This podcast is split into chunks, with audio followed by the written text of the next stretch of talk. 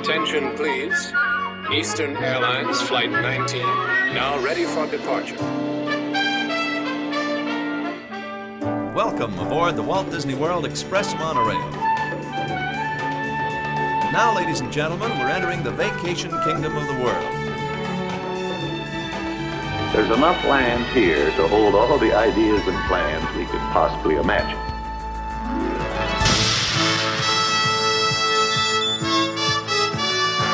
We call it Epcot. Will be our experimental prototype city of tomorrow. Welcome to another episode of the Retro Disney World Podcast, taking you back to the vacation kingdom of the world, the way it was, and the way it is in your memories. All right, welcome to another episode of the Retro Disney World podcast. Uh, this episode is number 46 Snow White's Scary Adventure. We'll be taking you back to that dark ride that was nestled into Fantasyland up until 2012. I'm your host, Todd McCartney, and sitting in with me as always tonight is Mr. Hal Bowers, who is the writer, producer, director, all the above of this week's or this month's episode. I've staged 50 musical comedies and I'll stage 50 more. Look at that. Nice nice to be here tonight. and coming in from Ohio, Mr. JT Cougar. How you doing tonight, JT? Doing good in the rubber city. We're uh, 20 degrees ish, holding firm there. Heating bills are rising, but we're doing good. Excellent. You attempted to get into the uh, whatever it is, the Enormo Dome or wherever the, the blimp lives with your donation, and you, you aborted that mission to see Well- the Goodyear blimp up close. To to uh, uh, there's the original air dock where they built them in World War II, and then in uh, by uh, gosh I forget the city now, but there's the current place where they store the blimp. They have a Mm-hmm. promotion with Toys for Tots, which I always tell people, hey, you know, Disney connection there with the logo and that whole That's thing. right. Um, you drive, you would go take your car, you donate the toy, and you get to drive through the hangar. And Santa's sitting there by the blimp. It's all inflated. After 1.5 hours in dead stop, slow moving traffic, we pulled the plug and left. My daughter had to use the bathroom. It was just a nightmare. So we didn't make it this year. And I still have the toy in my house that we were going to donate. So. Um, So some- next year, hook the whole entire family up with the Stadium Pal uh, Yes. self self-contained bathroom unit, and you just you know pack some hamburgers and picnics, and you'll be all set. It was so sad. in. All my daughter wanted to do was go bowling, and it was our first night away from the baby. As bad as that sounds, but you know, we wanted one of those like you know the original family, and That's we sat in this traffic for two hours. she goes, "Are we going bowling still?" Like I guess. so that was our one of our winter adventures. But yes, we are We uh, we're holding strong here in Ohio through the blizzards and the Very storms. nice. So Yeah, we did a little tubing here, so. oh, I saw But- that. Yeah, yeah, we had a good time. So, but Brian, we got to talk about your winter activities. Coming in all the way from the city of brotherly love, a season ticket holder to the uh, is it the Phantoms, I believe, The Lehigh Valley Phantoms. the Lehigh Valley Phantoms is Mr. Brian P. Miles tonight. Greetings, salutations, and Happy New Year from Philadelphia, the city of brotherly love. That's right. This is our first episode in 2019 officially. So Yes, yeah, it since we counted it down.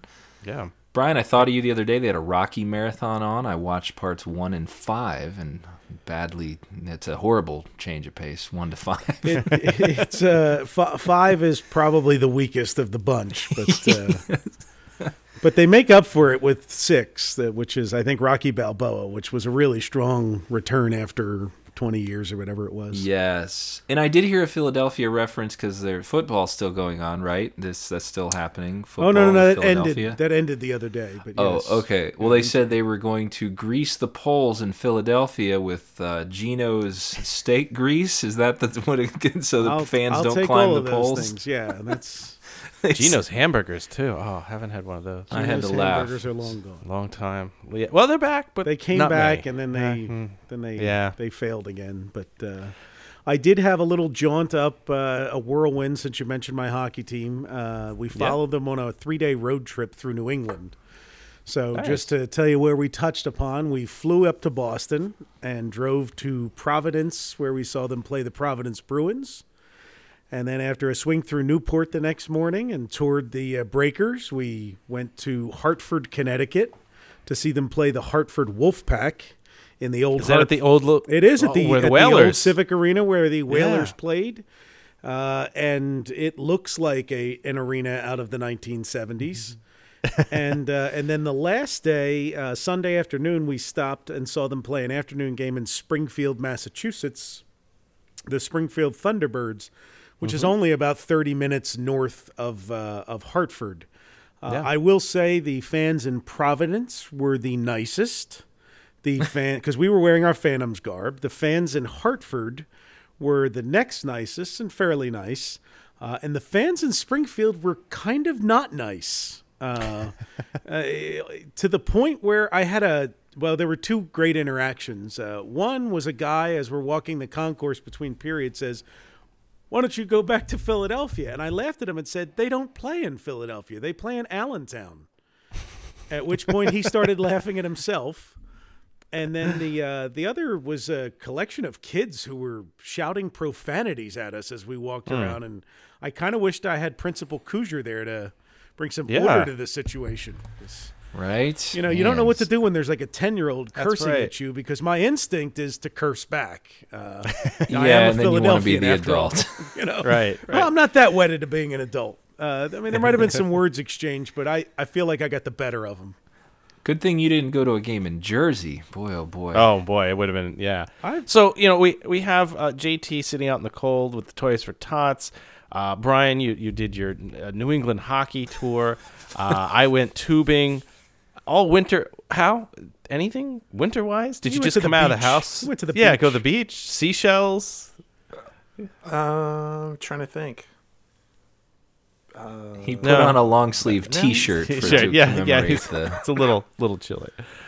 Nothing. Okay. No, we didn't do anything. We just Well, you come hung around visit the one of house us. We'll we'll get you all of you into some winter winter events. So. Yeah.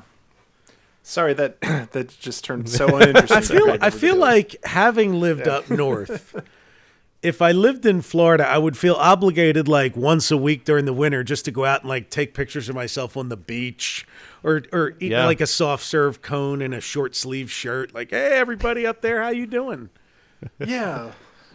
It's just business as usual for him. That's the thing. Like it's like a, like in summer we get excited, we do all these things. Winter we don't, but we still do winter things. How's just living the norm? He's just, He just does summer things year round. Yeah, It's just, yeah, it's just norm. I'm like, yeah. I want to say I did send out a picture because we were at a an outdoor restaurant with. I like, recall sand that picture. on Christmas, and the kids the Yeah. kids were just playing. we uh, we got the mail. yeah. Fortunately, we had a we had a very yeah we had a very temperate Christmas week. go. So uh, Good. So it was Every- nice. All the Bowers children seemed uh, seemed pleased with their gifts. yes, yes, they were. Well, to And all of our Lil- and listeners, wait, wait, wait. We, we can't we can't move on without mentioning Lily's hot dog maker. She That- got the hot right. dog maker. Uh, Santa brought that. Yeah, and we had hot dogs for breakfast on Christmas morning. look at that. Um, Look it's at that. basically a a. Uh, everybody asked it. They assumed it was the you know gas station roller style. Oh. Like, and I, I I'm not putting that in my kitchen. It was basically. Did you get the steamer one? You know, the, the No, it's the hot- basically It's it's, a it's a toaster, right? Yeah. Yeah, Oh, with toaster. with two slots for for two round holes for the hot dogs, and then two oval shaped holes for the buns. Mm-hmm. And you drop it in, and it toasts them, and that's it. It comes up, and you you have two hot dogs and toasted buns instantly. JT, So- So that- just that we wait don't until get- she learns how to cook sauerkraut. You are gonna Yeah. have a feast every week. oh yeah, Until, so we don't get too deep into the weeds. I gotta say, I much prefer a steamed hot dog bun to a toasted one. oh man, that's that's I could go both ways. I, I'm just I, yeah. I if mean, you're grilling outside, you, you gotta you gotta put the buns on the, on the grill. yeah, it's it's whatever. It's a hot dog on Christmas morning. It was hey, it was a little celebratory colors though, with the with the green relish and the red ketchup, right? You know. yes, uh huh. So, oh man.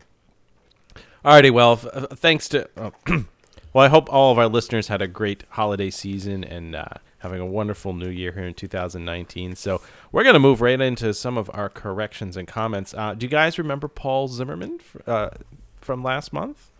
He was our big prize pot. Oh, he was. So- yeah, Paul. hey, Paul. yeah. So Paul wrote in, and he, he was excited, and, and uh, he, he knows all the stuff is on the way to him. Uh, and the reason that he wrote into us was that he he you know he he heard us talk about Birnbaum's guide, which I've referenced a number of times, and we said, hey, there it's a lot of great stuff in there if you pick it up. And he just did that. He went and bought a couple of them. He says he's got 84, 91, 95, 03, and 10. uh, and the newest one. So he's got some comparison work to do. But he says, uh, I've never seen so much in depth information on everything Disney. It's awesome to see the descriptions of rides, restaurants, hotels, even the current going rates for them, and theme park tickets in each in each uh, edition. So um, there you go. Take it from the horse's mouth right there. There's a satisfied customer out there who went out and found some old Birnbaum books.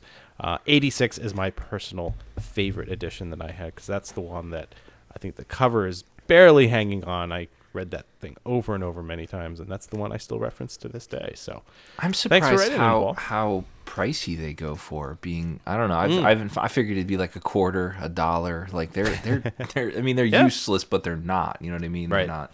But yeah, they Yeah. still hold some value. They certainly do. So check them out if you can find some. Um, we have an- another uh, right in here. Uh, this is uh, Mike had some comments for you, Hal, Yes. actually on uh, Pleasure Island. You know, we we mentioned Pleasure Island.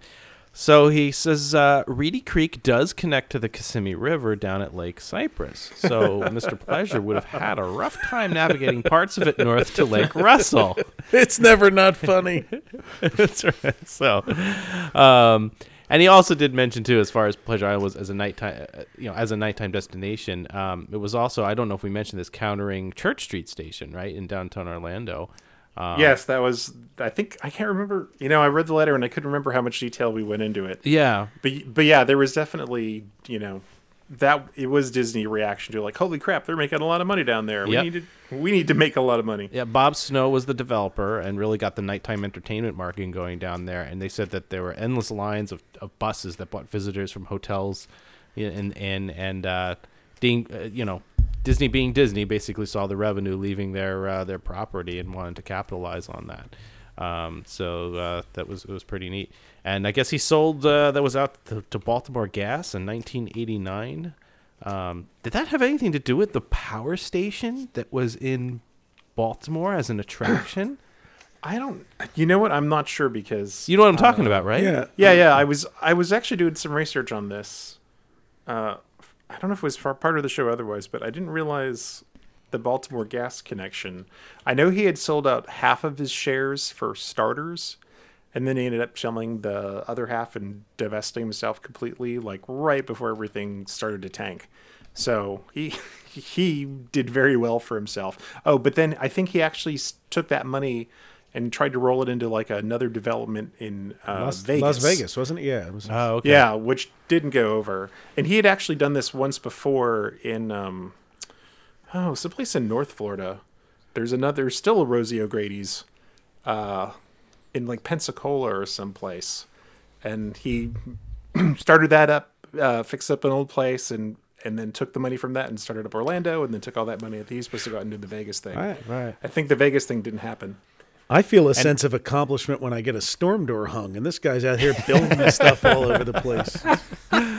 Oh man, I just did look up the power plant in, in Baltimore. That was actually Six Flags, so um, Oh, okay. that's not our our uh, you know something we would take on, but that has an interesting story to it. And um, uh, Walt Disney uh, Imagineer Gary Goddard actually with his company Landmark Entertainment, where did and led the project on that. So if you want some interesting uh, read up on that, that's a, a failed attraction that only lasted about five years uh, in Baltimore's Inner Harbor. The, So- yeah, uh, lots of lots of famous Disney Yeah. engineers. Marc Davis did stuff, Yeah. and there's a ton of The uh, Dark Side of Disney guy, Leonard Kinsey, uh, grew up around there, so he has at times gone on like tweet storms about the power plant, the power plant, and how cool it was, and and uh, it formed his part of his love for theme parks, and so it's I, I'm always interested when he or someone else on Twitter engages people who had anything to do with it, and I'm just like, boy, it sounds like it would have been a neat place to go. Yeah, yeah. I remember seeing. I was in Baltimore in 1985 uh, or summer 86, somewhere in there. And I remember seeing it. We did not go in, but it did look really cool, very steampunk like uh, a little bit. And um, it's kind of a retro. Kind of reminds me a little bit of what the Edison is now, too. So, but uh, excellent. Well, thank you, Mike, for writing in for that. And uh, with that, I'm going to hand it over to JT for the listener mailbag. Sounds good. Well, uh, pretty good mailbag this uh, month. First one I have here is from Megan. She says, Hi guys, every time I ride the People Mover, there's a section that I can't figure out. When you're in the tunnel, just passing the Buzz Lightyear ride, on the left hand side, it looks as if at one point it was a window overlooking something. I can't figure out what it is or what it once was, if anything. Do you guys know anything about that? Thank you. Um, so in the olden days, when that attraction was if you had wings, there were three windows that would look down into the attraction. So the first one on your right would look down over the um, Caribbean section. The second window, which I think is open today, you can see part of Buzz Lightyear, um, was the uh, Mexico area. And then the third one, which is the window on the left hand side, looked down and you could see um, like New Orleans and the street there. Um, when it became Take Flight, they put a huge backlit Duratrans on the first window, so you couldn't look down into there at all. And then uh, the second window, you could look down and see um, the like the barnyard, not the barnyard, but like the barnstorming area. And then that third window, you could kind of look down and see like Paris and the um, a little bit of the area where it transitions with the jet engine. Uh, and then once it became Buzz Lightyear, they covered up that window because there's really nothing special to look at Yeah. in that one spot. I, how I knew you would come to the rescue on this one. I was uh, not not doubting you in any way on this. Just so you know. All right. Well, thank you, Megan. Appreciate that. So next up, we have a tweet and super interesting. Uh, it's from Birnbaum's and it's entitled. It's a little blurb called "Plant Sitting," and I'll just kind of read it word for word. Plants do not fare well in the heat of a closed-up car for a day. Those who have purchased greenery at Disney Village Marketplace or brought a favorite fern from home will be grateful to know that their horticulture wonders can be accommodated at the kennels at Fort Wilderness, Epcot Center, the TTC, or the Disney MGM Studios theme park. There's no charge. Just the thought that you bought greenery and you have it and you somehow decide to go to Epcot after purchasing the greenery or the studios Or anywhere, you know. anywhere. I mean, all these places where you could drop off your fern. Um, These are my ferns. I put googly eyes on them also. Most people don't put googly eyes on their ferns. I do. I got the idea off my cactuses because I like to feel comfortable around all my plants. it's it's quite a service that I, do, I I actually want to inquire about it now. I want to. Can we Put buy, a feeler buy- out. Yeah, can you buy flowers or what about the, like the bonsai trees? If we bought a bonsai tree, That's more the Jap- Japanese place, right? You That's know, okay. so- I'm just saying it's greenery, right? And then we, Yeah. we'll take it over the Magic Kingdom, and we'll see if they'll plant sit it for us, or take it. O- Actually, better yet, we'll take it over to Best Friends Pets Yep. Resort and see if they'll they'll they will. Um, Take this blurb with you. yeah, just say it's available. So, also, I, a shout out to the Twitter name there, XS Technician Lauren. So I'm curious to know how XS Tech is going these days. They've since departed from the Magic. she's Kingdom. she's at Ink and Paint Department. yeah. Oh, yeah. that's our P3. friend. That's our friend Lauren. I uh, she lives over in New Jersey. Big fan of we big go. fan of the said New. Jersey? Loyal, loyal uh, it is New Jersey. She's from New Jersey. Then we must mention pork roll. We must. Uh, in fact, I uh, we had lunch. Uh, she was part of a group that had lunch uh, last year. At uh, I think last summer we all had lunch, and I don't think anybody ordered pork roll at the table though. Oh, okay. Now, what's interesting about this is the brought from home because if you live where Hal lives, roughly two hours away, I feel like you can spend the day without your fern because you could be back that night. But if you're driving some distance, I still find it amazing you need to bring your fern with you. Like I just well, don't. Uh, at JT, my family always travels with their favorites, with their favorite, you know, you know, cacti and nightshade plants. So, Well, you when know, you're in the we're in the Gold Key plan, they will pl- replant it for you in See, your room is- in the this is- floor. This is again where the Japanese you, you they, they they show their superior planning because they developed a bonsai tree, so that Yeah. it takes up less space in your luggage or your Oh, travel. there we you go. know. So you still get the greenery, but you don't. So- have to. I, I would like a uh, I, I would like a video walk up to each location listed and see just the cast member's face on video. Hey, I got a plant here. Would you mind watching this? Birnbaum said you would do it. just like it, those those right. places are gonna just look at you like, what is wrong with you? Well, we'll add that to our list of things to do as well. The the postcard race. So Yes, I But, love the uh, postcard race. thanks for writing in, Lauren. All right. Well, next one. I got a long one here. This is from Dave. Kind of go through here, paraphrase. Uh, he says, Hello, everyone at Retro WDW. I have only just discovered your website and podcast. I've got a lot of catching up to do. You sure do, Dave. Where have you been? Welcome to the party. um, I'm hoping you can help me. I'm looking for anything to do with the contemporary resort arcade of the early 80s. It may have been called the Fiesta Fun Center and later called the Food and Fun Center. It was in the vast and magical arcade, probably 1981, that I saw a Pac Man machine in person for the first time. And there were rows, I assume rows of Pac Man machines. Uh, he goes on to talk about some more games, but I had the sense that every arcade game ever invented was there, and not just one of each, but three and fours of each. To the 11 and 12 year old pinball and arcade game obsessed kid, it was an absolute dream. Okay, so now I'm trying to better piece together that room. Does anyone remember anything about it? Specific game titles, what the carpet looked like? I think Hal might know about that. How high the ceilings were, if there was music in the room, was it quarters or tokens, anything. Me and my kid member, brother, who remembers even less, would be super grateful. So the Fiesta Fun Center, we'll we'll give it the, the, the short version right now, right?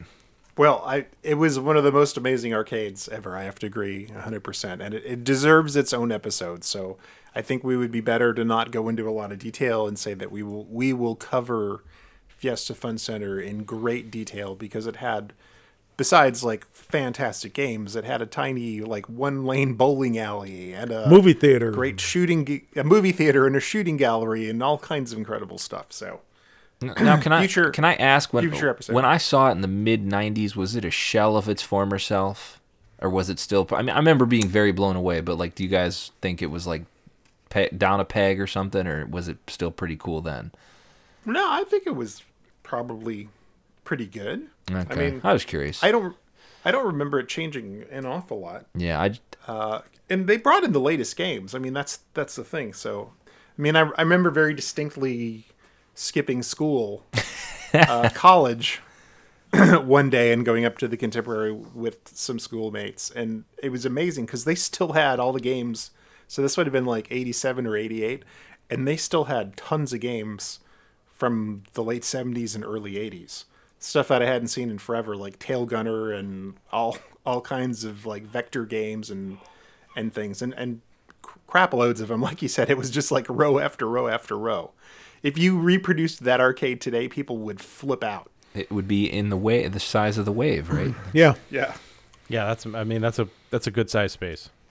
For sure. Well, uh, Dave, stay tuned. We'll we'll let you get caught up in the meantime, and then we will have a at least full or, or half episode on the Fiesta Fun Center. I'm sure a big chunk. So thanks, Dave, and enjoy your your listening. Alrighty, next up, hi Retro WDW crew, and now the LBVHS crew.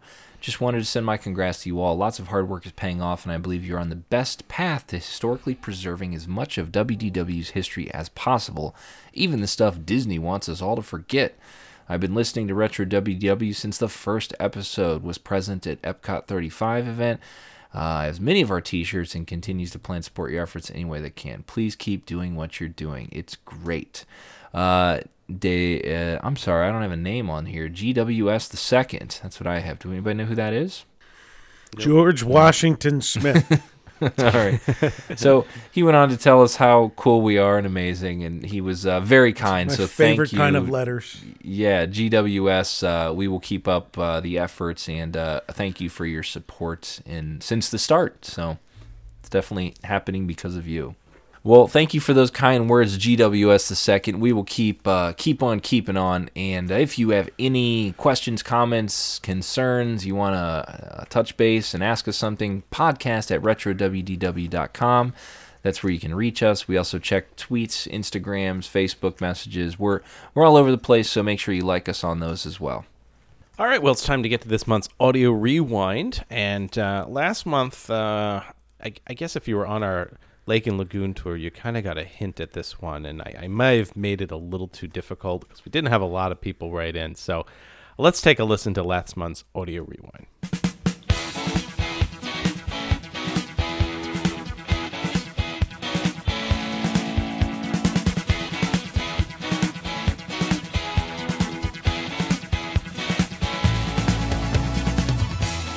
All right, guys. Uh, what was it? Who who got it? Uh, clearly, Pablo Cruise. Yeah, absolutely. It was Pablo Cruise.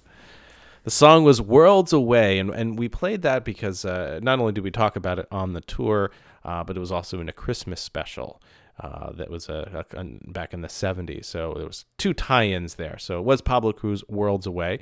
Uh, we have a winner it's, this month. It is Jim Collins, and he'll be winning one of our uh, uh, Vacation Kingdom posters that we've put together. So, and we have another one for this month's prize as well.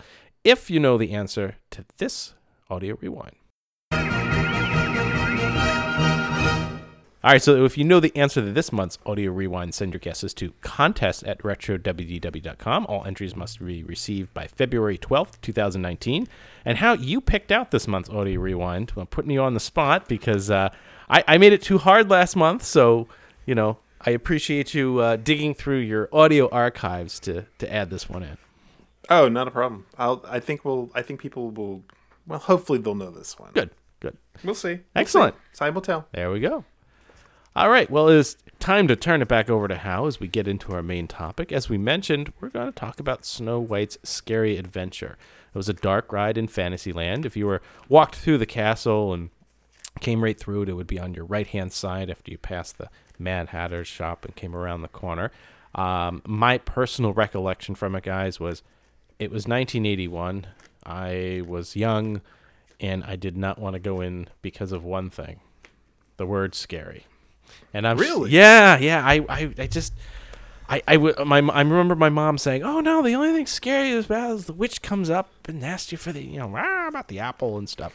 Um, so, uh, so yeah, that was that's my only recollection. I think I did not ride it until maybe five years later in 1986, where I was, uh, I was good with it. So, Older. Okay. Well, Yeah. that's fine. That's fine. So- That's did so Brian and JT? Did you guys ever ride it in any of its forms? I, Ma- I, I did times. before it closed, but it, I don't have any young memories of it. Like it's almost like we didn't. I feel like was the line always long in the 80s and 90s? the line was always long at everything. Yeah. In the 80s and So it was like no fast pass and like no, it Nothing. just I, we might have. Yeah. I'll have to ask my parents. I don't remember it though. It didn't stick out. I I I enjoyed it a great deal. And uh, anytime someone brings the ride up, I always say it's the it's the Wicked Queen, the, the Wicked Queen, which was my favorite audio snippet in it. Cool. Well, good. So uh, we're at least we're on some even footing this this because everybody seems to mostly know it. So all right. So I'm going to do something a little bit different this time.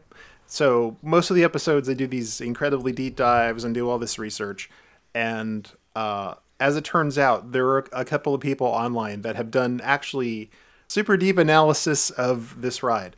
So rather than be tainted by that stuff and just regurgitate what somebody else said, uh, I didn't look at any of that stuff at all. I have some photos of the ride in front of me. I have some basic dates and numbers, and we're just gonna go uh, just kind of wing this and talk about impressions of it and some of the facts and things. But uh, I welcome you. Well, I'll put these in the show notes. Um, Passport to Dreams Old and New has a really extensive article about it. Of course, Mike Lee's Widen Your World uh, has a really nice in-depth article on it as well, and I, I saw a whole site uh, devoted to it today. Cool. So, so this is uh, like we'll f- the it's Freeform Friday. a little bit, a little bit. I mean, there's certain there's certainly some some things to talk about, but uh, yeah. So so some of the things that I, I think uh, I want to sort of frame this up against, you know, I there's this, and I don't know if this is a.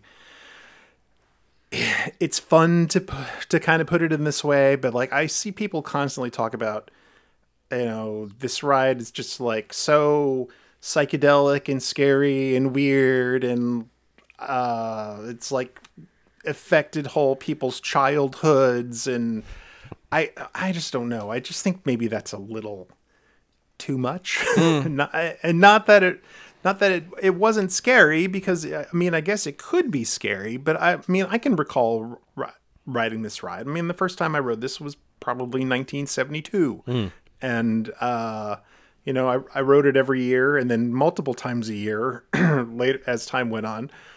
I remember as a child being terrified of the haunted mansion to the point where I would just like grab the back of my dad's shirt and like not let go and I would close my eyes to the entire graveyard and not look at anything.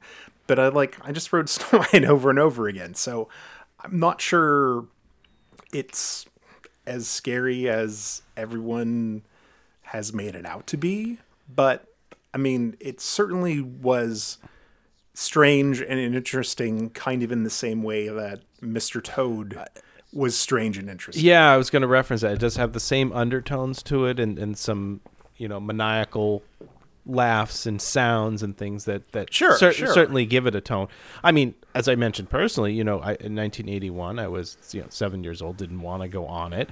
Uh, I did go on the haunted mansion then, and I felt that one was actually safer. Uh, I don't know why, you know, um, but, and and I remember clearly the word "scary" in the title, as, as I mentioned. Right, being- right, right. Being That's funny. why I was uh, pulled away from it.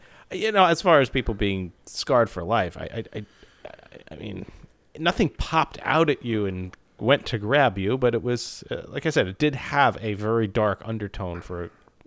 Yeah. Good portion of Well, and and that's the thing of it. So when what I think really where all of this came from is um, you know, so so this originated at Disneyland. There was a version that was done by Ken Anderson. Uh, and when they looked at doing attractions for Disneyland, they kind of allegedly went and did a bunch of research about uh, dark rides that existed sort of in places like Coney Island and, you know, um, they called these things, uh, I guess, at the turn of the century, pretzel rides or ghost trains. So it was basically the same thing. It was like a, a single bus bar, single rail, electrified, and you'd get in a little car and you'd go around. Um, Brian and I got to experience some of these types of rides together at uh, Knoebels. Uh, there's a, a weird like Pennsylvania mine train and a and a ghost house. Uh, as a kid, uh, we had a place uh, in Canada by us called Crystal Beach, and they had a laugh in the dark there, and and that's a really famous example is the laugh in the dark. I think there were several of those in California and in uh, some of the places in New York and stuff.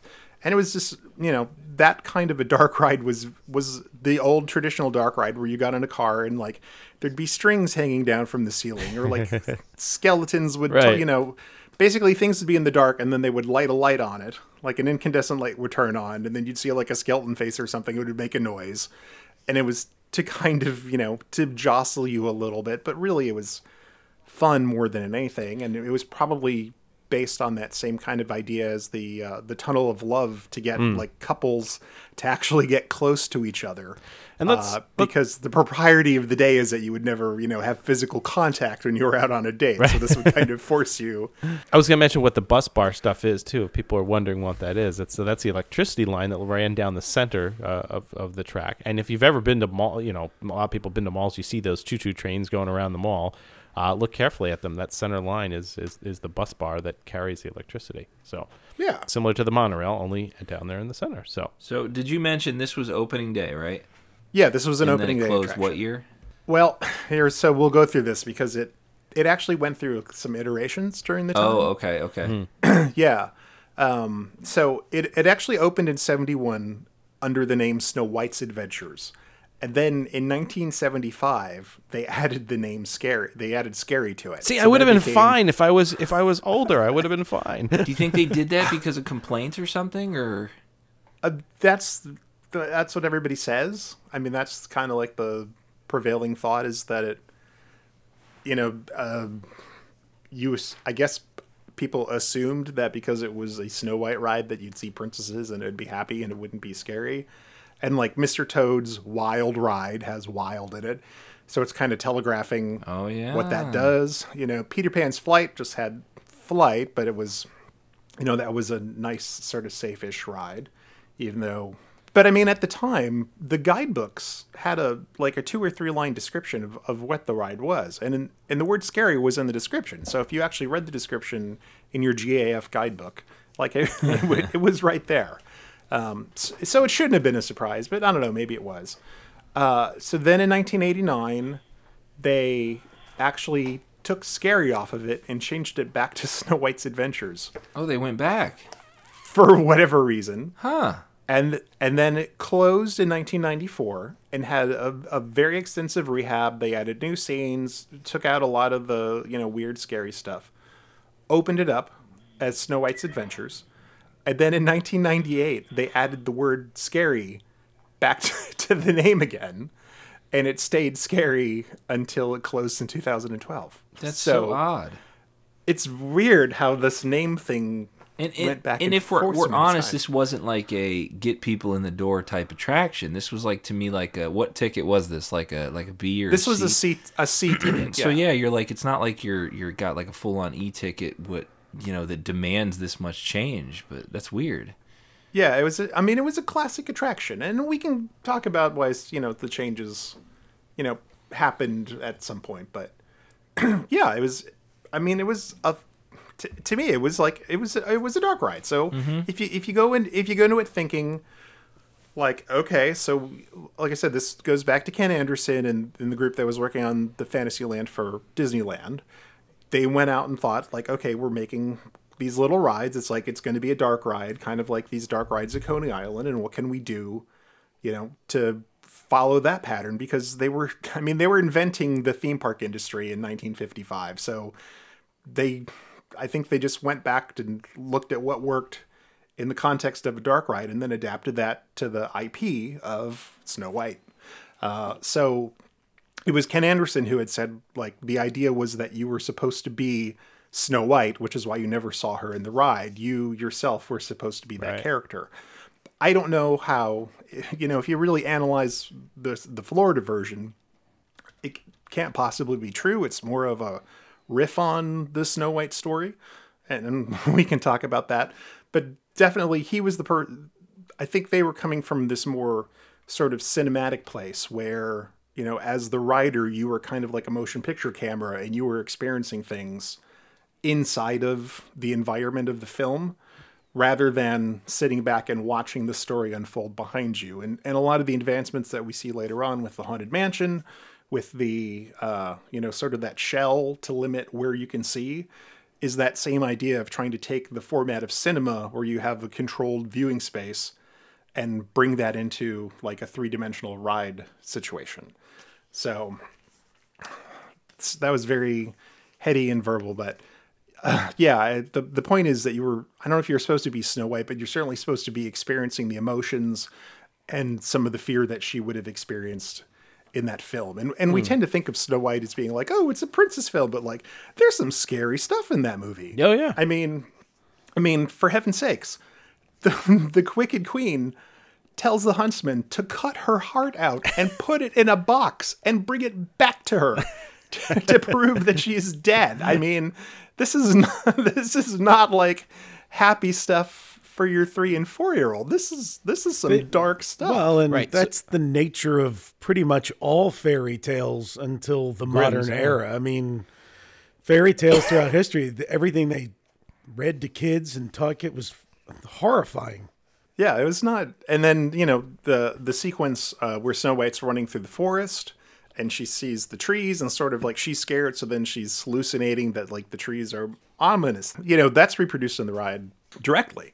So uh, so yeah, I, I think really the the thing is they were trying to do is either they're putting you in the place of Snow White, but they're certainly trying to make you feel the things that she felt in the movie Yeah. Um, but again in, in this sort of like funhouse dark ride sort of environment so it's it's not it was never like a strict book report version of the ride Right. So I've got. We spoke of Birnbaum's. I, I grabbed this too because I wanted to read his description of it in 1986 here. So it says, um, though basically a ride for kids, Snow White's scary adventure features two skeletons and plenty of spooky darkness. Also, the Wicked Witch, evil, long-nosed, and practically toothless, appears more than once with which with such suddenness and menace that some youngsters end up really frightened. Um, so here's, you know, that's Birnbaum's description of it. You know, kind of giving a, a, a warning there almost to parents. yeah i mean i'm not going to say he's 100% wrong. Cause, No. I mean, certainly there are some kids I could, you know, if you're frightened easily, it's like, you know, it's probably, probably not the right for you. but Claude Coats worked under uh, Ken Anderson uh, during the Fantasyland stuff. And by time it got time to do the Florida version, uh, from what we understand, Claude Coats was the project show designer for Snow White's Scary Adventures. Uh, Claude Coats we're very familiar with. Um, we've you know he's probably one of those very famous Imagineers that you actually hear his name a lot. Uh, he did Adventures Through Inner Space by himself. He did If You Had Wings. He worked with Marc Davis to do all the backgrounds, basically, in Pirates of the Caribbean. Uh, and his, you know, Marc Davis's like Haunted Mansion, his big shows, like Claude Coats handled the atmospheric sort of uh, this the non-character stuff. Um, he was a background painter at Disney originally. He actually did background paintings for Snow White, so it was sort of a perfect thing for him to do. Um, he also had training in architecture, so uh, it was very natural for him to move in this thing of building the theme spaces that the characters would uh, exist in. So he was in charge of the project in Florida. Um, I think they certainly looked at what was done for Disneyland, but he made some different choices uh, about the ri- the ride layout and how it would work. Um, and it was it was brilliant. It was a really great, weird, scary ish. Um, I, I think there's probably a cutoff point for where it becomes scary because there's also some things that are just sort of hokey about it once you hit a certain age. But I think it's either way, it was like a very enjoyable ride for anybody. Yep. Um, you know, it, and that's you know, Birnbaum says it's for kids, but really, I think as with all the attractions and the Magic Kingdom, with maybe a couple of exceptions, like really, it's for families. Yeah. You know, you're trying to, bro- you know, it's a very broad stroke of like who the attraction is for. Yep. It- it's not like, like I look at the Winnie the Pooh attraction that's in Toad Space now, and that seems very designed for a young audience for the most part. Right. But the Fantasyland rides in the 1970s, it's like you could be, you know, four or 90, and you would probably be get some enjoyment out of it. Yep. and it was a very uh, the design too was also a great use of space when you look at the overhead um, Oh yeah, I mean, everything was so compacted in there, and, and being able to use the back side of one thing to support uh, the front side of another, or vice versa, uh, really, really done well. And you know, you got to think that space is it, it it's a decent sized space, and now it's you know taken up by what four or five princess rooms or whatever. So yeah. um, I don't think it's a it, it's not huge. So they, they did a lot with the with that footprint. Yeah. Uh, and yeah, so the reason that goes back actually, Todd, to the reason that they called it pretzel rides because they would do these like tight little turns and twists because you didn't have a lot of space, but you could make the ride more exciting by having it, you know, make sharp lefts and sharp rights, and that would add to the fun and excitement of it. So we'll take a, I'll take a little descriptive walk through the ride, I should say, I guess a ride through the ride. It also let them uh, keep the scenes very small and cheap. Yes, actually, if Yeah, you look at not very it's- deep at it's really, all. It's funny. I, I go back and I look at this, and by today's standards, this this ride would be really inexpensive to make again. I mean, and there's there's really nothing. Uh, there's nothing that would really stop anybody who had a decent enough budget to actually build like one app the exact same, if not better quality than what Well, was there. right? And and it really was a. It harkened back to the original Plywood Land, Fantasyland rides from when Disneyland opened. Uh, I mean, at, at its core, at its guts, you know, we books written on the history of Disneyland that those first iterations of dark rides there were really just painted plywood scenes. oh my god! And the characters looked horrible back Um, Yeah. then. If you've ever seen, oh, the Daredevil, awful. So, yeah, they were. And actually, it's you know, it's funny you mentioned plywood because like the outside, yeah, it is. It is like ninety eight percent of this ride is plywood, except for a few figures which were really nicely executed. Uh, and the, the you know even the outside. So I know we talked about this in the Mr. Toad episode, but uh, when you walked up to the you know the load area, the whole of the outside was all plywood. There was nothing s- sculpted there at all.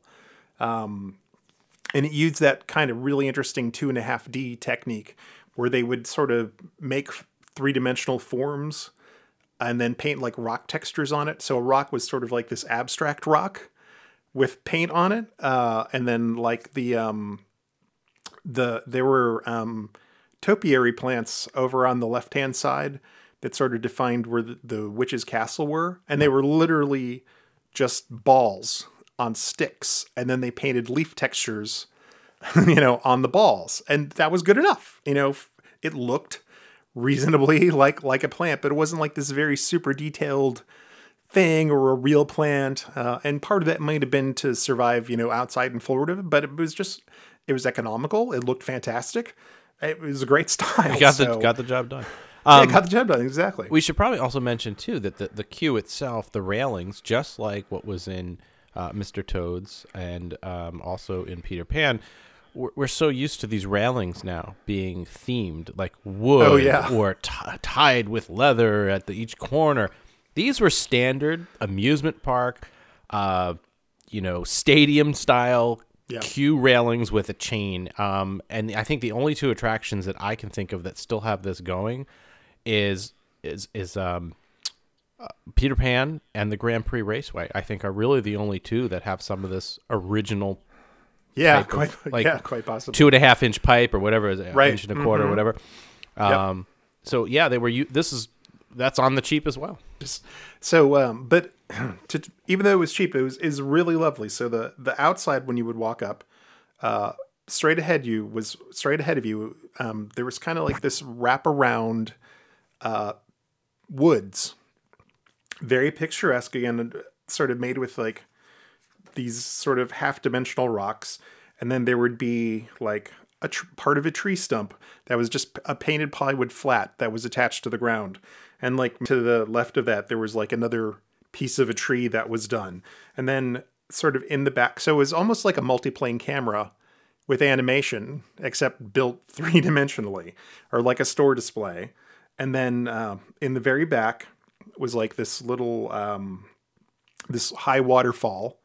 And there were literally like strips of plastic hanging down from the waterfall and a fan behind it and that would blow and that would sort of give it the effect of a waterfall um, and then like a little three-dimensional um, and not fully done but again this kind of like two and a half d sort of extruded wood dwarf's cottage um, and in fact in t- if you go to tokyo disneyland the setup outside is exactly the same as it was in uh, in florida's version that we're talking about here. So it, it still exists today in Tokyo if you get a chance to go there. Um, but it's very simple, very beautiful, and you'd see that as you were as you were riding or as you were waiting to get online, uh, and then as as you would sit there, uh, you would see the cars coming out of the right hand side, and there was sort of a an exit, and it said Seven Dwarfs Mine on top, and the the cars would kind of bust out the door and come up in front of you, and then you would climb on. When the ride opened, the cars would hold four people, so there were two in the front and two in the back. Um, so they were pretty small. You'd get on, you'd go forward. There was the this sort of abstract version of Snow White's wishing well, and you'd kind of go around that in a circle, and then the castle where Snow White lived originally um, was sort of painted on a background on the left hand side. And they had this neat little forced perspective thing with those ball trees that I was talking about, where they would get smaller and smaller and smaller. So it looked like these stairs and these trees were kind of receding in the background that would lead you to the back of the castle. And then you would sort of sw- swing around and then see a different angle on the dwarf's cottage. And then as you turned to go into the ride, this this was one of the neatest parts and it's definitely super creepy.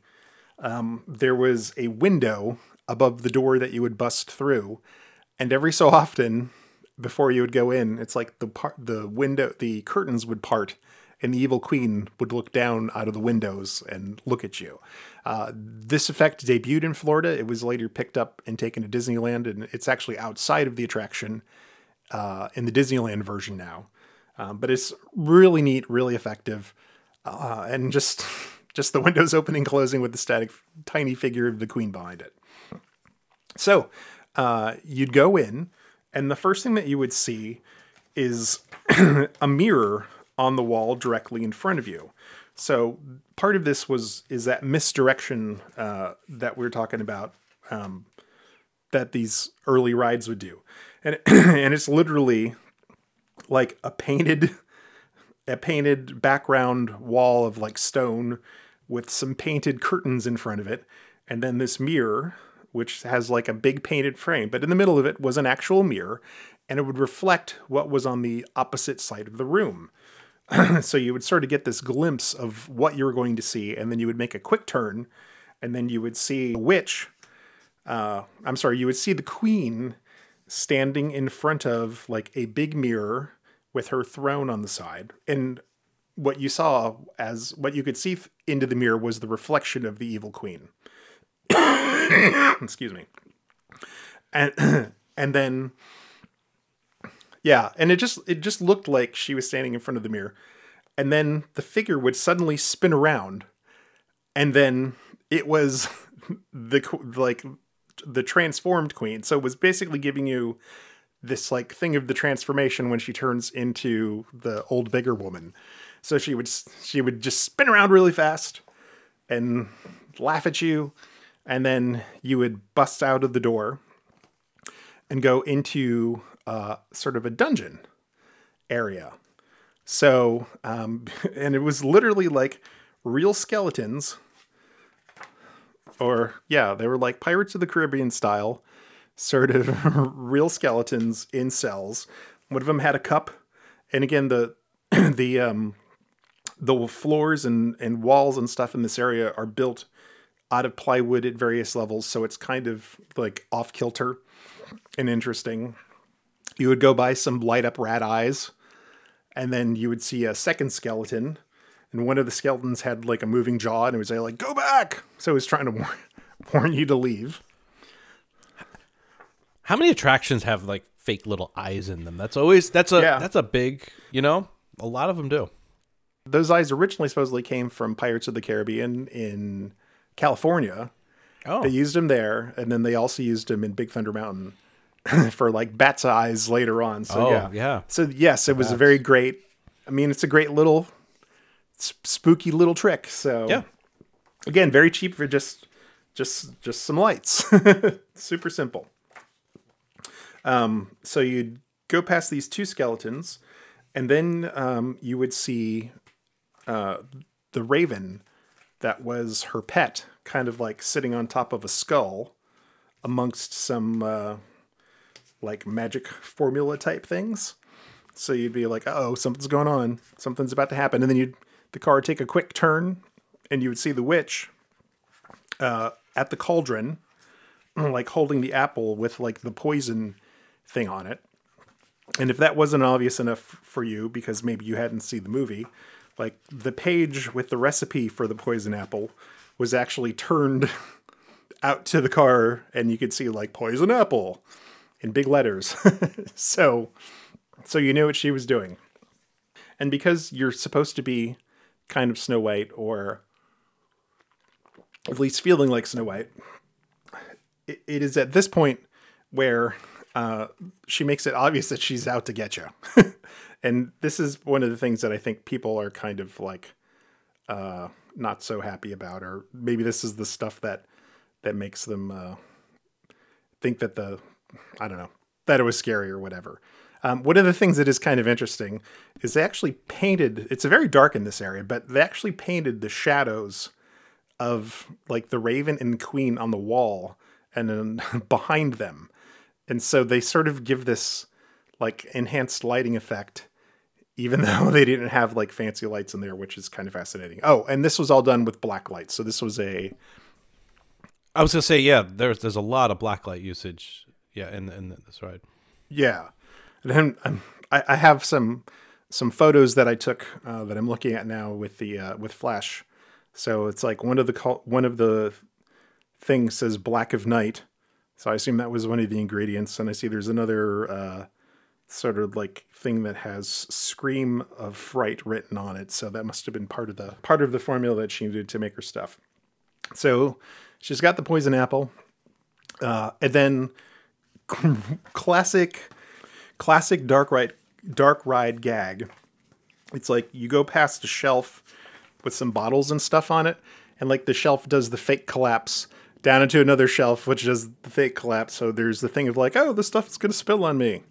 Uh, and if you've ever ridden the Cat in the Hat ride at Universal, you know that they still use that gag in the kitchen for things. So that is, uh, I guess, an old tried and true one. So you now come out of her her dungeon and you're outside and it's nighttime and you see this kind of like a like a bridge so you're on the water and then suddenly the the queen the the witch comes like whipping out of the side in this boat holding an apple and i think that's the point where she's like have an apple dearie so she, she's I like- remember my mom telling me, "Oh, she swings out and says, you know, do you want an apple?" I'm like, "No, it's scary." so, exactly, that's what she's gonna do. You don't have to take it. i don't want an apple it's too healthy So uh, yeah, yeah. The if you guys remember when we talked to R.J. Ogren, he in his book, um, uh, let me find- Together in the Dream, um, there's a great story in there about the apple as that that's an item that a lot of people reached out and grabbed, uh, and were successful in ripping it off, and and quite a few times it, it was ripped off or broken, and it got to the point. I, I think the if, if I remember correctly, guys, they kept trying to figure out how to glue it on better, and then it, it got to like the fingers breaking off and the arm breaking off, and yeah, that was uh, pretty close, and you could easily reach out and grab it. So that's a it's a good story, a good read. Um, I don't have it in front of me, but certainly pick up uh, pick up that story and take a look at it. But Together in the Dream by R.J. Ogren. Yeah, that's that's actually funny, and I guess it is close enough there that you could probably get your get your hands on it as you went by. So she swings out from there, and then I guess this probably must have been something that was in the film, but gosh, it's been so long since I've seen it. They had these they had these alligators that were really supposed to be logs, but they're kind of painted like alligators too. They have like they have teeth and they have like red, but this is part of that hallucination of like I'm so scared now that I'm seeing things that aren't really there. So these these alligators open open and close their mouths, and one of them lunges out at you. so you go past these gators, and then you go into like the scary trees. And I, I read online that like some of the trees would kind of like lunge at you or turn at your car. I, I'm not saying that they didn't do that. I'm just saying like with the car moving and everything, I never perceived that once in all the times that I rode it. And it just it's so dark in there that I just maybe never noticed that, and it, and it could have been going on. But supposedly, some of them turn, some of them would kind of like lunge out at you, and you know, it's that whole thing with like you know the tree trunks, and they have faces, and they the branches become hands, so it's supposed to be really scary. And then just past that, if you think about the haunted mansion, and you if you think of the um, of the organ, and up on top of the organ where the pipes are, there's that thing where the skulls come out, and it's kind of on the rotating thing, so they come out into view and then go away. They had a very similar type of thing in that area, and instead of the skulls, they had um, these eyes that were kind of at the end of sticks with black light paint on it. And this is a direct lift from the Snow White film. And the eyes would kind of like rotate up uh, to, I guess, scare you. uh, and they were kind of, I don't know, sort of like eyes, sort of like bats. Um, so you go past that, and then finally you would see the cottage up ahead, Snow White's cottage. You're like, oh, finally, some reprieve. Uh, but no. and this is really weird. So, you know, the cottage was actually looked very inviting from the outside. You know, looked nighttime, like there were some lights on inside. But again, I think this is the same sort of concept as where she's scared when she finds the cottage. So you go into the cottage, and it's like a little scene from uh, from the film inside. So the um, the sink with all the dishes is on the right hand side, and then their table with chairs and the whatnot is sort of directly in front of you. Really interesting is that there are these uh, like I don't know if this is the when was the last time you saw the movie? I haven't seen it in forever, but but long time. yeah. I guess there's animals carved into the into sort of like the support beams and the chairs and things. So like the these animals in the chairs and like there's a teapot that have faces and they all look like they're afraid and scared. So they have big eyes and they're all kind of going like, "Oh!" So you're you're getting into this room. You're supposedly in the safety of the dwarf's cottage, but you you see these inanimate objects that seem to be alive. So I guess you're sort of continuing that weird fantasy from the outside. So we take another quick turn, and then you see uh, these animals like looking in an open window. There's like a fawn and a raccoon and a rabbit and a little squirrel, and they also look scared. So something is go- something is going on in the dwarf's cottage. And then you make a quick right, and then you get into this room uh, where you actually see, for the first time, like full figures of the dwarfs, and they're climbing a staircase that's on the left side of the room that you're facing. And uh, like Doc is in front and he's holding a lantern.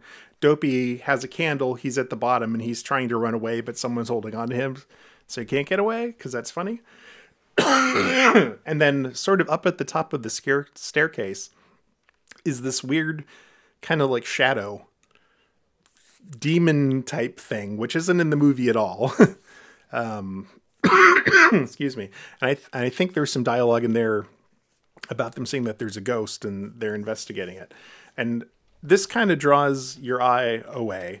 And then as you come out of that scene, there's like a half door.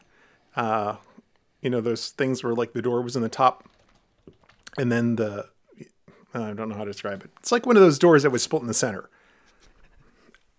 and the top of it is open. The bottom is closed, and as you're going by, the witch pops out to offer you an apple yet again. Like there's there's that damn No, damn witch out of no. nowhere. You come out of the door there. There's uh, two vultures up in a tree, and the witch pops out from behind the tree with the apple again to like try to get you. So you're out in the woods and you've seen the vultures and the witches menaced you again. So then you then as you turn, you see the seven dwarfs mine because I guess for some reason we need to we need to amp things up. So um, the mine is another part of the film, although it doesn't really have a big sequence or purpose of the plot. It's just in there. So you you see the mine, and uh, there's a little forced perspective thing where the mine seems to be going on forever, and it's really just the parts are getting a little smaller. But again, that's a classic Funhouse gag. So that was directly lifted from Funhouses and and brought into here. Um, you take a turn again, and the damn witch shows up again. Except instead of this time having an apple, she's actually up against one of the beams, and she I always thought she said, enjoying the ride, but apparently she might have been saying something else. Which I think it's weird that she would rec- it's very meta that she would recognize the fact that you're on a ride. yeah, it's it's Yeah. like breaking the fourth wall But here. she I supposedly I was on a site that said she said something else entirely. But it's to me, I, I, It's like the graces or braces here. Is that the uh, I for I, I always only heard enjoying the ride, so I have not sure. But she pushes the top beam, and it does this kind of gag where that top beam then hits another beam, which pushes the second one down, and there's sort of a domino effect down the room, so where it looks like the mine is going to collapse on you. Because at this point, she just wants to kill you.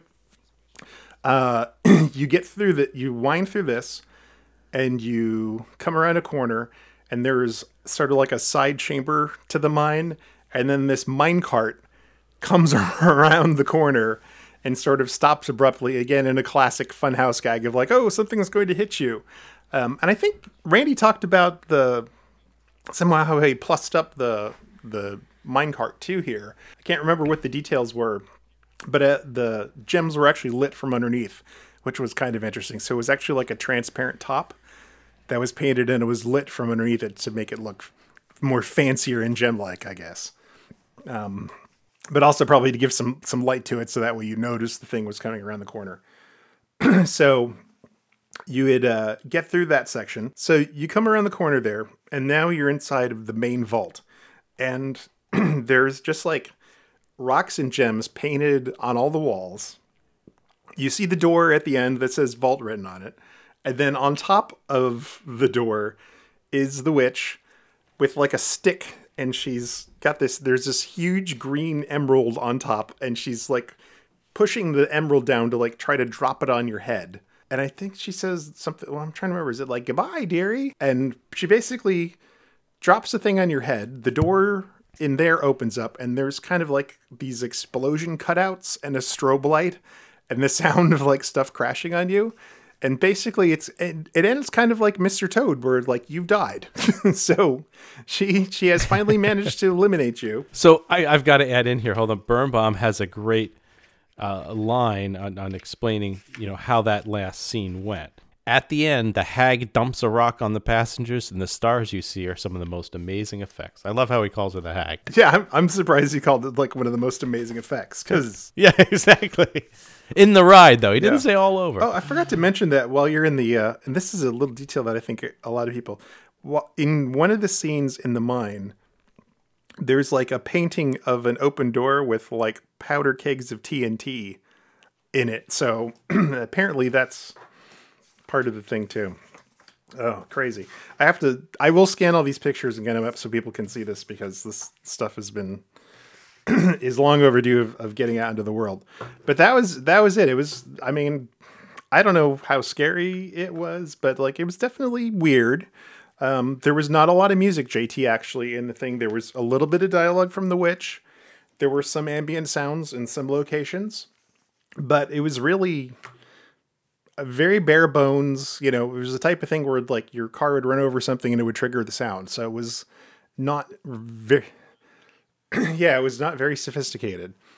So like, yeah, so you would hit like like I said, you would hit a thing and the skeletons would tell you to go back. It's like you might hit something and the witch would say something to you as she popped out to be scary, but it was not a very rich ride, you know, like they would make today. Um, so that takes us to the uh, the ride ran exactly like it is uh, from 1971 until 1994, and they closed it in October of 1994. Uh, put up you know construction walls, and uh, put this big sign up on front of the wall that said, "Mirror, mirror on the wall." Who's got the newest show of all? Snow White's Adventures, opening December 1994 and they basically took a rendering of what the queue was going to look like and used it as the background for that. Um, so really, what this was the opportunity for them to do was kind of make it a little less scary. Um, you know, they had gone through several iterations of the ride uh, when they redid Fantasyland at Disneyland in '82. They redid it. Um, you know, they had an opportunity to build it in '83 at Tokyo Disneyland, and then when they did uh, Euro Disney in 1992, uh, you know, they took another fresh look at it and and made some changes. So I think during that time period, you know, this this is when they were contemplating and, closing 20,000 Leagues Under the Sea, uh, thinking about changing out Mr. Toad. So I think there was kind of this effort underway just to generally kind of refresh some of the older rides because as Brian has talked about many times, you know, there is this time period before something becomes a classic where it's just kind of considered old and unwanted. So this was an opportunity to, you know, spend a little bit of money to do some upgrades to an existing ride rather than build something new. Um, but they also did change the cars from a, a car with a capacity of four to a car of a capacity of six. So they were able to, you know, this was still a very popular ride. So just as they did with Toad, it's like they were trying to increase capacity, you know, in a very small C ticket ride to just try to get as many people on it as they could. But while they were doing that, they made some fundamental changes to the attraction. Um, and this is probably the version that most of us remember best now because uh, like the transformation scene with the queen is still really good um, they did change completely change the the front of the attraction. So all of the stuff that we talked about like was all gone. Um, there was mostly just like a big painted scene in the background um, on the side where you go to enter the attraction. You snow white was actually sitting on stairs for the first time. So they had a sculpted figure of snow white holding some birds while she's doing her cleaning.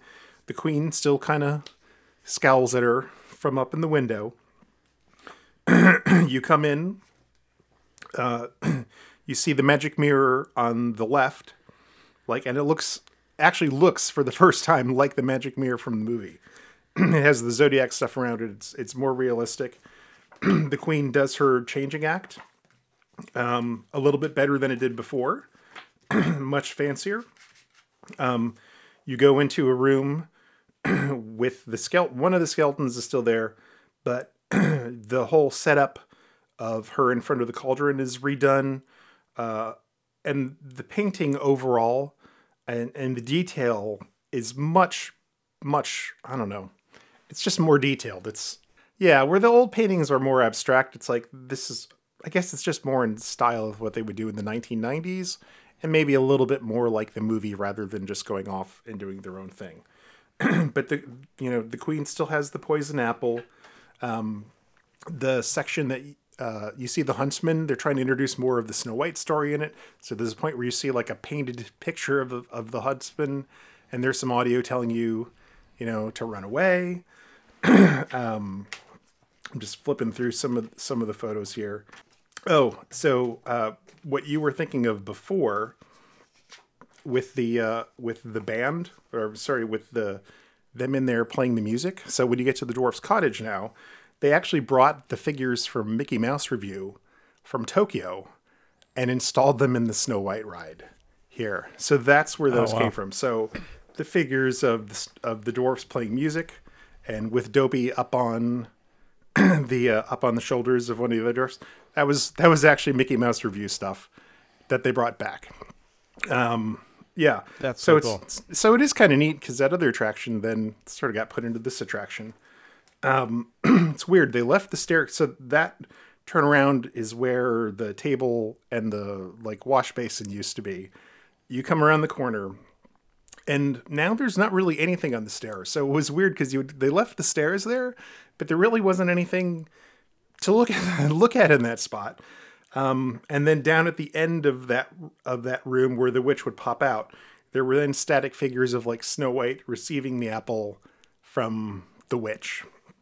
And then when you came out of that room, you still had the vultures there, but and there was still like a witch there, but the background was painted much more realistically. It was a little bit more bright. The trees were still painted flats, but just it looked much more cinematic.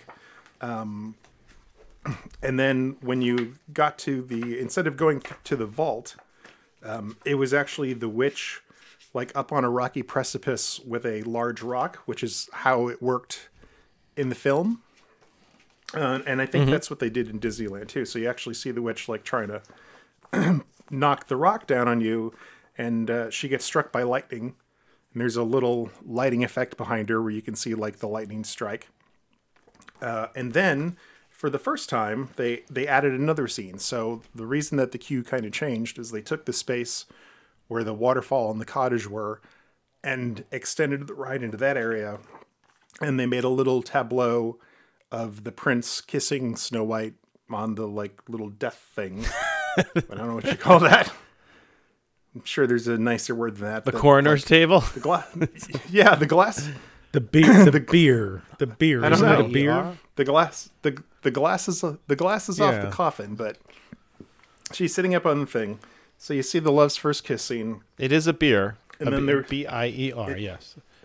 A beer. All right, let's have a beer. Good job. That's why I'm here. Here for That's the why beer. I'm here, folks. And then uh, when you come off from that scene, there were two dwarfs, like dimensional, uh, and I think Foxy Hoop said it was. They reminded her more of like things that were used for displays in stores than like sculpted figures used for other things.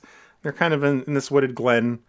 They're waving to a, a painting of Prince Charming and Snow White on a uh, on a rocky road that's kind of like heading off to her castle. And there was a dopey, like a figural dopey, like up on a thing saying goodbye to you, and and that was the end. So it turned it turned into like kind of a nicer, gentler, kindler version of the Snow Yeah. White ride, and that that existed until 2012 because um, Disney had an idea that they were going to expand New Fantasyland. It, it actually was originally supposed to still be there.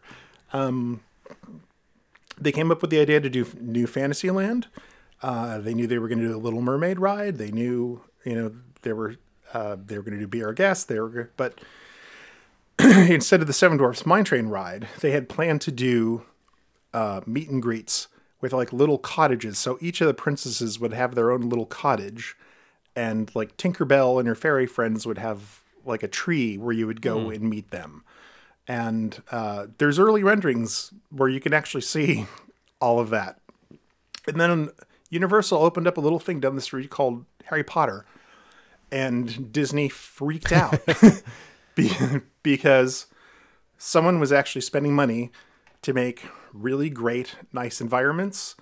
Uh, and I, I think the general fe- there was apparently a general feeling in someone in management that there was too much emphasis on girls uh, with all the meet and greets that were being built, and they were spending a tremendous amount of money and really not getting you know as much mix as they needed to. And then a rather hasty decision was made to put a Seven Dwarfs Mine Train roller coaster in the space where all those meet and greets were going to be. They still wanted to do the meet and greets, and sort of then a swap was made. So in so they decided since we're going to build a Seven Dwarfs themed roller coaster, we will get rid of the old Snow White ride. And that was the trade. So the princesses are where the Snow White ride is, and now we have uh, a Snow White themed roller coaster. As you said, Todd, there are a couple figures from the Snow White ride that actually made it over to uh, the roller Right, coaster. So the two vultures that were inside are now outside as part of the roller coaster. And then at the end, when you go to when you see Snow White's cottage and the dwarfs are inside playing music, like those are figures that are re- re- reused uh, from the ride as well. So a little piece of it lives on in the Seven Dwarfs Mine Train ride now. And I'm just doing a comparison here on, on Google Maps of actual ride buildings, squ- approximate square footage, and um, it, it's interesting that you know Mr. Toad was obviously a bit bigger. You know these are just rough, but looking at about eighteen thousand square feet. So Peter Pan and um, Snow White were both about the same at about thirteen thousand square feet. Um, so that's not a lot of not a lot of spaces we were talking about either.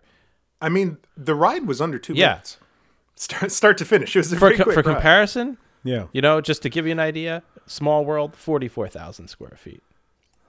So that that is a big building. it's a big so show building. you know, just gives you kind of sense of the, the the scale that we're talking about here. A couple of comments on the closing. First, uh, Hal mentioned at the outset that there are some deep dives that we're going to put links to in the show notes. There is also a lot of photography and videography that captured the ride in its final state. And part of the reason for that is that it's the first classic attraction that was scheduled to close, like publicly, everybody knew it was going to close after the advent of like HD camcorders and stuff that people own that worked well in low light situations and I think in the wake of Mr. Toad and some of the stuff that closed earlier in the 2000s that there was more of a a conscientious effort on the part of uh, this community. In fact, I'd, I'd almost go so far as to say that the community, I don't want to say didn't exist at the time of Mr. Toad, but didn't have a sense of purpose like it does now. Does that not sound? Yeah. like- I don't want to sound too No, I'd. I'd say but- that's true. I, uh, there was, I mean, at the time when Toad closed, I mean, there were literally a handful of people that were enthusiast, real hardcore enthusiasts of. Well, I, I, also think that there was a, a mistaken belief amongst a lot of the fans, like, oh, well, Disney just takes like literally everything in the building and puts it in a warehouse somewhere for storage. And I think over the course of the 2000s, seeing like bits of Mr. Toad at Theme Park Connection and on eBay, and so like people started to suddenly realize that only like really certain pieces are are saved and stored, and the rest of it is either sold off or destroyed. These attractions are not coming back, folks. I hate to tell you. right, right. So, so I, I think that's that's probably part of that. But the uh, the, the one story that bears mentioning uh, as we talk about the closing because it was widely covered at the time uh, is the story of Ben Miles, no relation, and as far as I know, no relation to our friend Reese Miles in Florida either. Uh, but uh, Ben Miles is a autistic uh, child who uh, a very short version of the long story because his father wrote an entire book about uh, about the, the this this this youngster's experience. But he was born autistic, didn't talk, and didn't really show joy. But his at nine years old, his family took him. His parents brought him to Disney World, and from the time he entered the park, he was like a different kid. And the first ride that he ever uh, went on was Snow White, and he developed uh, such an attachment to it. Eventually, they moved to Orlando from the West Coast where they lived, and in order to bring him to the park more often. And at the time that uh, Snow White was scheduled to close, it was his favorite ride. He had ridden it uh, somewhere near 3,500 times, which is a lot of time, uh, but thank God it's not Small World because this was only a two minute ride, so it's not nearly it's not nearly as much of a commitment as maybe that one would have been. But uh, Disney cast members had gotten to know him uh, and his family because of his many rides, and he uh, he was there on the last day. They allowed him uh, to well, actually a couple of things. When when he had his 2000th ride, uh, they arranged for him to meet Snow White and the Seven Dwarfs. He got a kiss from Snow White. Uh, but approaching the last night, he was under 3,500 rides. So they allowed him to be the last rider and allowed him to go through several times so that he could hit 3,500 total times that he rode it. Uh, and they chronicled it and they even let him go through by himself and there's a story in there about his father asking the cast member, uh, you know, is there like a security guard watching on the camera monitors the whole way? And she said, Nope, there's no cameras in there at all, just intrusion mats all over the place. So, but don't worry, the the bar will keep him in place. He won't get out of his car. Uh, so he got to ride through it a bunch of times on the last night, and they let him have the last ride. And uh, he continues to visit the parks, uh, uh, but nobody has asked him what he thinks of Mine Train. Uh, nice story. It is, and there is a book out. Uh, Oh, yeah, I want to actually see if I can pull it up so that uh, it is called Thirty Five Hundred, an autistic boy's ten year romance with Snow White, and uh, we'll post a link to that on uh, on the show notes to to Amazon where you can pick up a copy. It's ten bucks. Well, Brian, Hal, and JT, thank you very much for the research and comments on this month. Uh, let's uh, do a little bit of plugging of our own here for uh, how you, you came up with a new shirt out of the out of the blue. Well, we kind of discussed it, and then you surprised us all of a sudden. That's right. Bam. Hey, Bam! So, uh, jingle bell, jingle bam.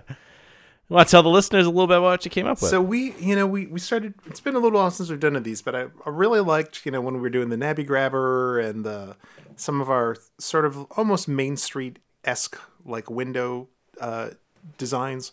Uh, You know, we did the Blair's Goat Farm uh, based on your idea, which was fantastic. Uh, the Blair's Five Legged Goat Farm. It's like that. It was such a nice. So great. Let's figure. Let's do another one of those. And I, Yeah. I was thinking about our episode with uh, about River Country and Fred Joerger, who had done you know all the rocks for that and Big Thunder Mountain. So uh, we have a Fred Joerger's Rockworks uh, T-shirt now available, and also its bags and all kinds of other stuff. Uh, since 1953, because that's when he was uh, hired by Walt to start working on Disneyland, and uh, I couldn't resist going for the Bad Jungle Cruise pun, and it says uh, you'll on the on the bottom of it. And if you recall, we interviewed uh, Jim Sarno a few months back, and he told us how Fred Joerger and Harriet Burns used to exchange dirty birthday cards. So, Well, thanks, Hal. And as everybody can uh, check out our, if you head over to retrowdw.com forward slash support us, it will take you right over to our page where you can purchase the designs on t shirts, cell phone covers, tapestries, pillows, stickers, you name it. And uh, I also wanted to give everybody a heads up on some new films as well as lots of new photos and slides. Um, we've, as you're listening to this, we recently did a, a quite a big upgrade actually in the back end of the web server, uh, so it should be faster now. So we we had a brief hiatus there of uh, of uploading photos and getting them ready as we as we did this upgrade. Um, but the new gallery software is ready to go. Uh, we're utilizing it. We've got quite a number of slides from Brian that he's been scanning. A, a new section called Found Photos, uh, which are ones that we stumble across or purchase on uh, eBay. We also have a number of different um, albums that uh, some of you as listeners have submitted to us for to share with you. So we'll get those all up there. Uh, and there's some fanta- fantastic, wonderful slides coming from you know, uh, Brian, I'm thinking of one that you sh- shared with us yesterday. Just kind of looked like an internal person taking some pictures around of, you know, insides of, of buildings that you just never see. They're very, very rare photos. It, uh, we like to give a backstory to these slide sets sometimes when we come across them and they're abnormal. Uh, so Todd and I, looking at this one, have decided that this was some kind of either food industry professional or Disney employee uh, or uh, a competitor doing some kind of f- food service research. Yeah, reconnaissance mission.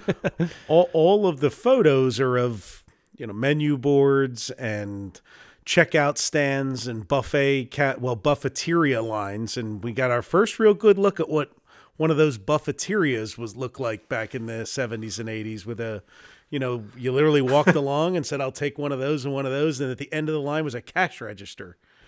Um, and she looked at what you had on your plate and rung you up and then you went and sat down. That was in the crystal palace we figured out. So uh, we're still identifying a few of the photos but that article and set of photos will come out shortly after this podcast so uh, stay tuned Yeah, and I want to reiterate to everyone, all this stuff online, it's searchable. So if you're looking for a photo of something, like every every now and then I'll get a request from like, "Hey, do you have a photo of this thing?"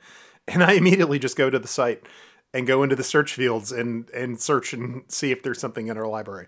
So use it. It's a resource. Those photos are up there not just to look at, but like search them, find them. We have all sorts of gems in there.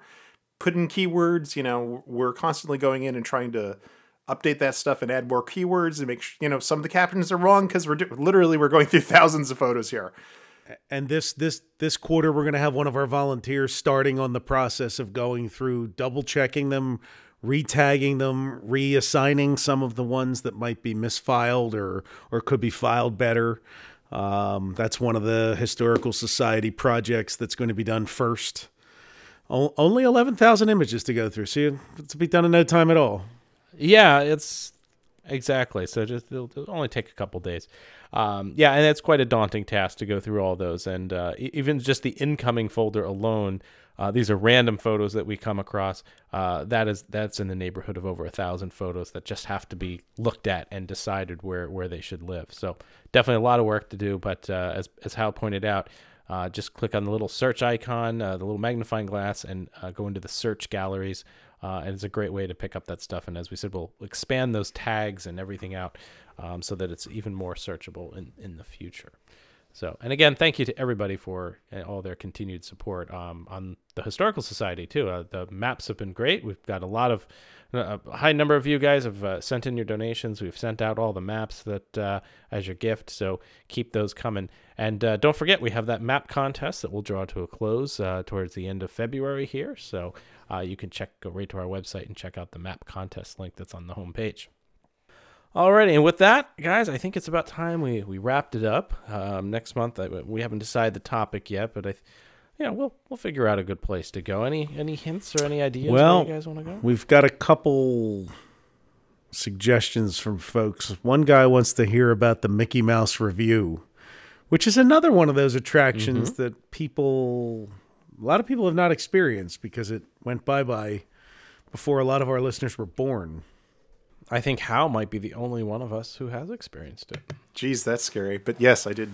I did actually see it at least a couple of times. You are a wee little mite, but Yeah. Yeah, so that, so that's coming soon, uh, and uh, we've talked about heading back to MGM Studios, which is celebrating its 30th anniversary this year, and and revisiting some of the attractions uh, that were in MGM's past. And we got a couple of terrific sets of slides Oh, yeah. from uh, 1992 and 1993 that I just scanned today from the Disney MGM studios. So, um, lots of good stuff coming.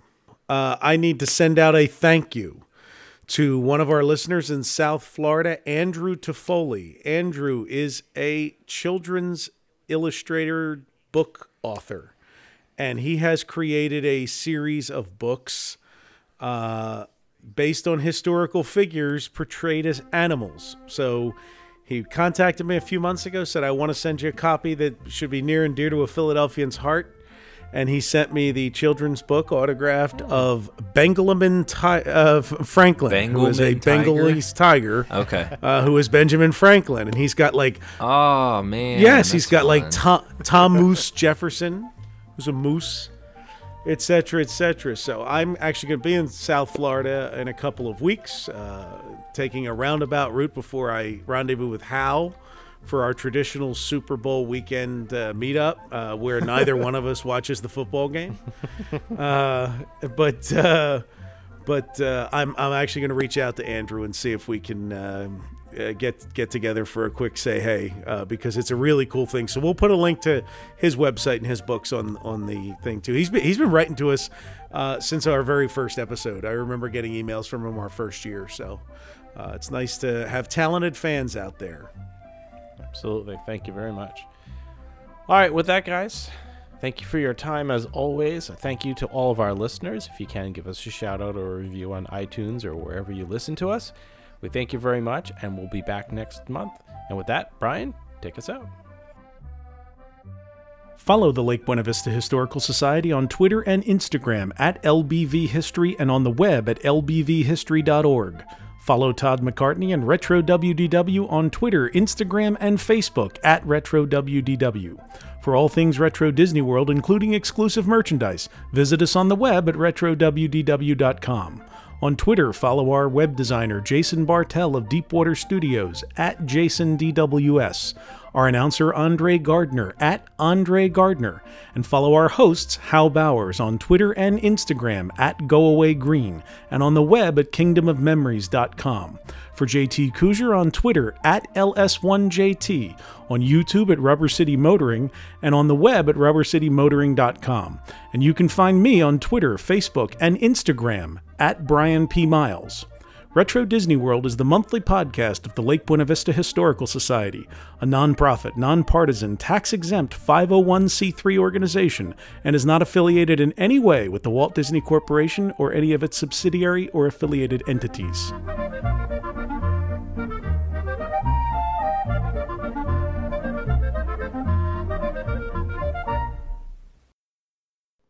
Bye.